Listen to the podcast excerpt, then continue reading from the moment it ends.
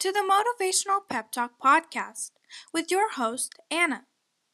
In this podcast, we'll be talking about four ways to become positive or spread positivity to others.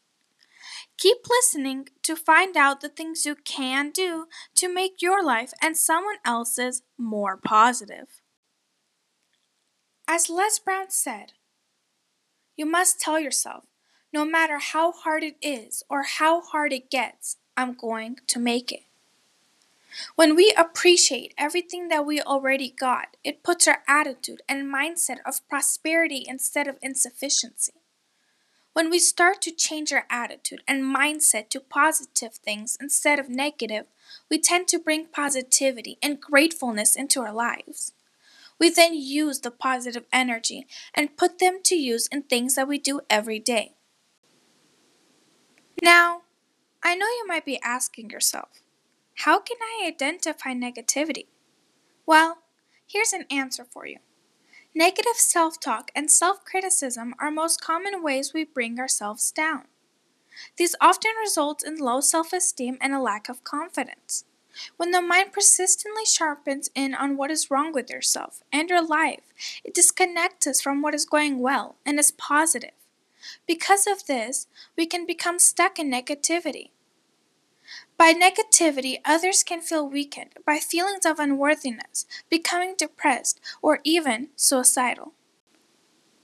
Now that you know on how negativity can occur, here are four different ways to help keep negativity away. I know, this is the part you all have been waiting for, so let's get into it. Way number one look for reasons to thank people every day. When thinking what you are grateful for, it can instantly improve your mood. Once practicing this daily, you can make gratitude a habit. This can also turn your mindset from negativity into positivity.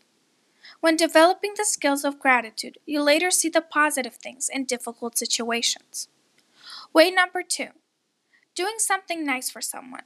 This act is simple to do. It can be either big or small, but the result in the end will be the same. Doing good daily can continually cause you to feel better and help assure you that everything is going to be okay, as well as encourage you to keep going. Way number three surround yourself with positive people.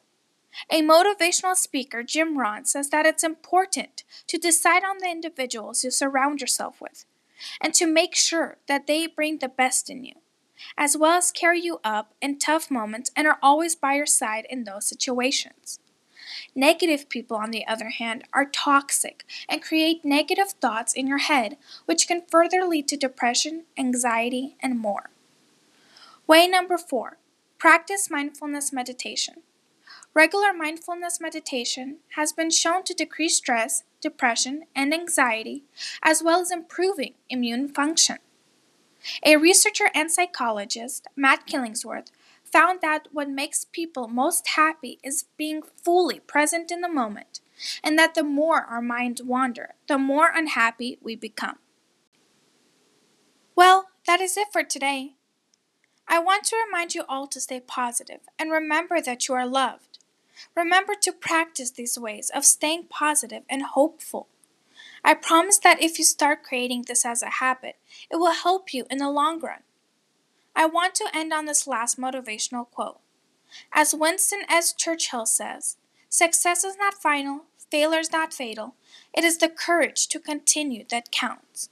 I thank you for listening to this podcast. As always, turn on the notifications so you get notified whenever I upload a new episode. Now go out and spread positivity in this world. The change starts with you.